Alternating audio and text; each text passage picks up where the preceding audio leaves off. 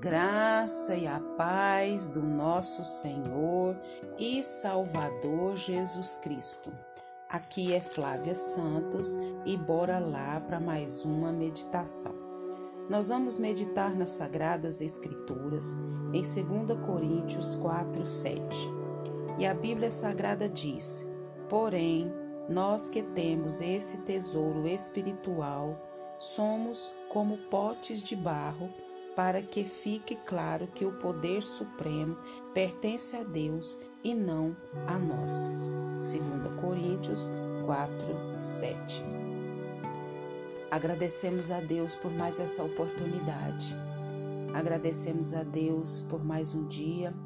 Agradecemos a Deus pelo fôlego de vida, pela vida eterna e agradecemos por você que nos ouve que o Espírito Santo de Deus continue falando aos nossos corações. Como é bom termos promessas. E não são promessas humanas, não são promessas de políticos, promessas de pessoas de poder requisitivo, não são promessas de um sistema, de um Estado, de um governo mas eu estou falando de promessas do próprio Deus. E a Bíblia, ela está recheada de promessas para os filhos de Deus, para aqueles que creem em Deus, para aqueles que creem em Jesus, para aqueles que creem no sacrifício de Jesus, para aqueles que tiveram um encontro real com Jesus e têm seus nomes escritos no livro da vida. Para aqueles que obedecem à palavra do Senhor, que não são só ouvintes, mas são praticantes da palavra do Senhor. O Senhor é o meu pastor e nada me faltará. Isso está registrado nos salmos mais conhecidos, que é o Salmo 23. E nós citamos, né? O Senhor é o meu pastor e nada me faltará. Essa promessa é para quem tem o Senhor como seu pastor. E o pastor é quem direciona, é quem guia. Então, quando esse pastor guia, quando esse pastor direciona, esse pastor guarda, esse pastor protege e esse pastor é, cuida para que nada falte para essa ovelha. Mas nós temos que entender que a palavra é para aqueles que são guiados, direcionados, que estão debaixo do cuidado de Deus nós vamos falar sobre essas promessas autênticas, promessas verdadeiras. Porque muitas das vezes nós prometemos e não cumprimos, e muitas das vezes as pessoas prometem coisas que elas têm consciência que elas não vão cumprir. Conta-se que nos Estados Unidos, um índio do Novo México, ele chegou à cidade e percorria as suas ruas esmolando para não morrer de fome. Certo, é, certo, certo senhor, ele notou que no pescoço do indigente havia uma fita e uma caixinha de metal. Perguntou-lhe o que significava aquilo. E a resposta foi que era um amuleto de sorte, ganho quando ainda jovem. Examinando a caixinha de metal, o senhor notou que dentro havia um papel velho e gasto. Era um documento do Exército dos Estados Unidos confirmado pelo presidente Washington, o presidente daquela época, né? Que o fazia credor de uma excelente pensão mensal para o resto da vida. Agora imagine esse pobre índio sofria fome e miséria por não reclamar o que lhe era de direito. Ele ignorava a pensão que lhe fora concedido. Muitos estão mendigando e vivendo na miséria o que? A sede espiritual, sem saber que o Senhor nos oferece riquezas em abundância. Sabia disso?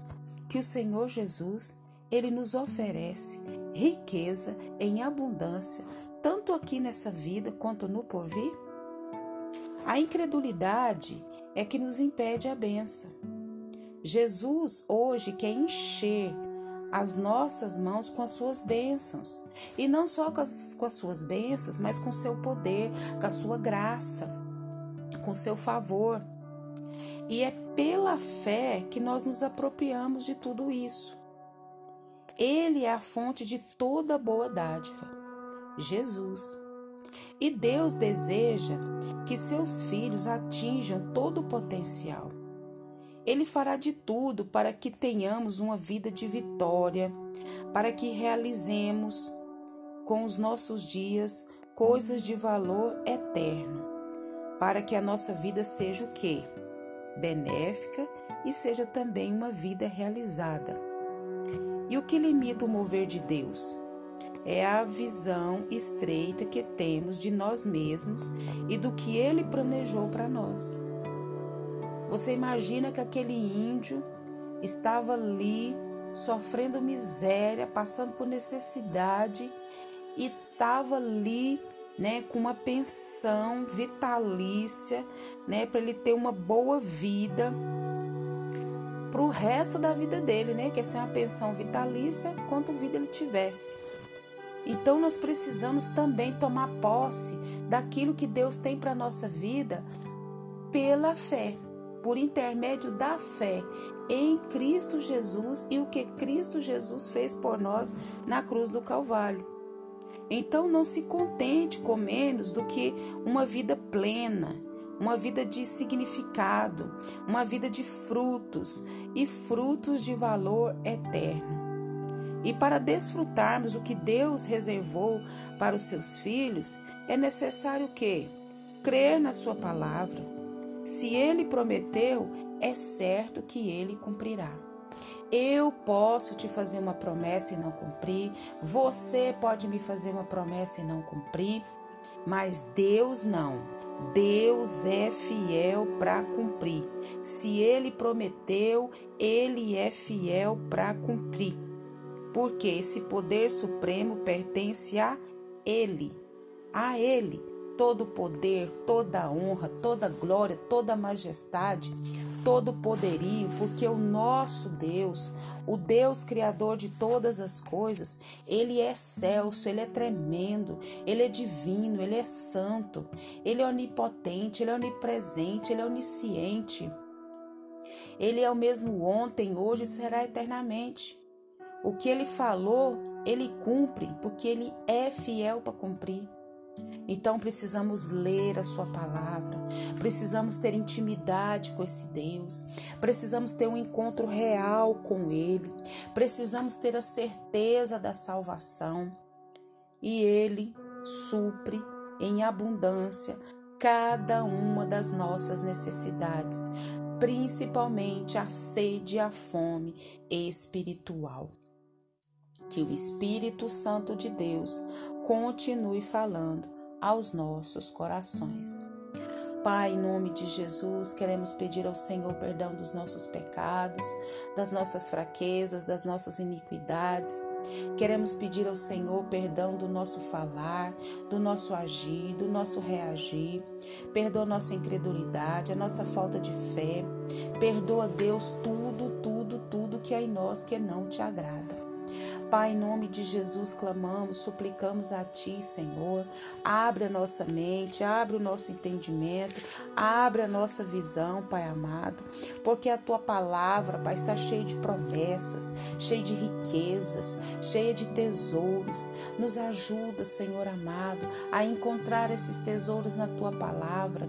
Ah, Senhor amado, e a nos deleitar, Pai amado, nesses tesouros, na Tua palavra santa, poderosa e majestosa gostosa.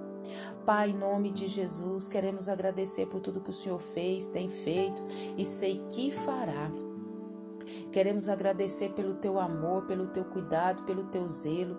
Continua nos guardando dessa praga do coronavírus, de todas as pragas que estão sobre a terra.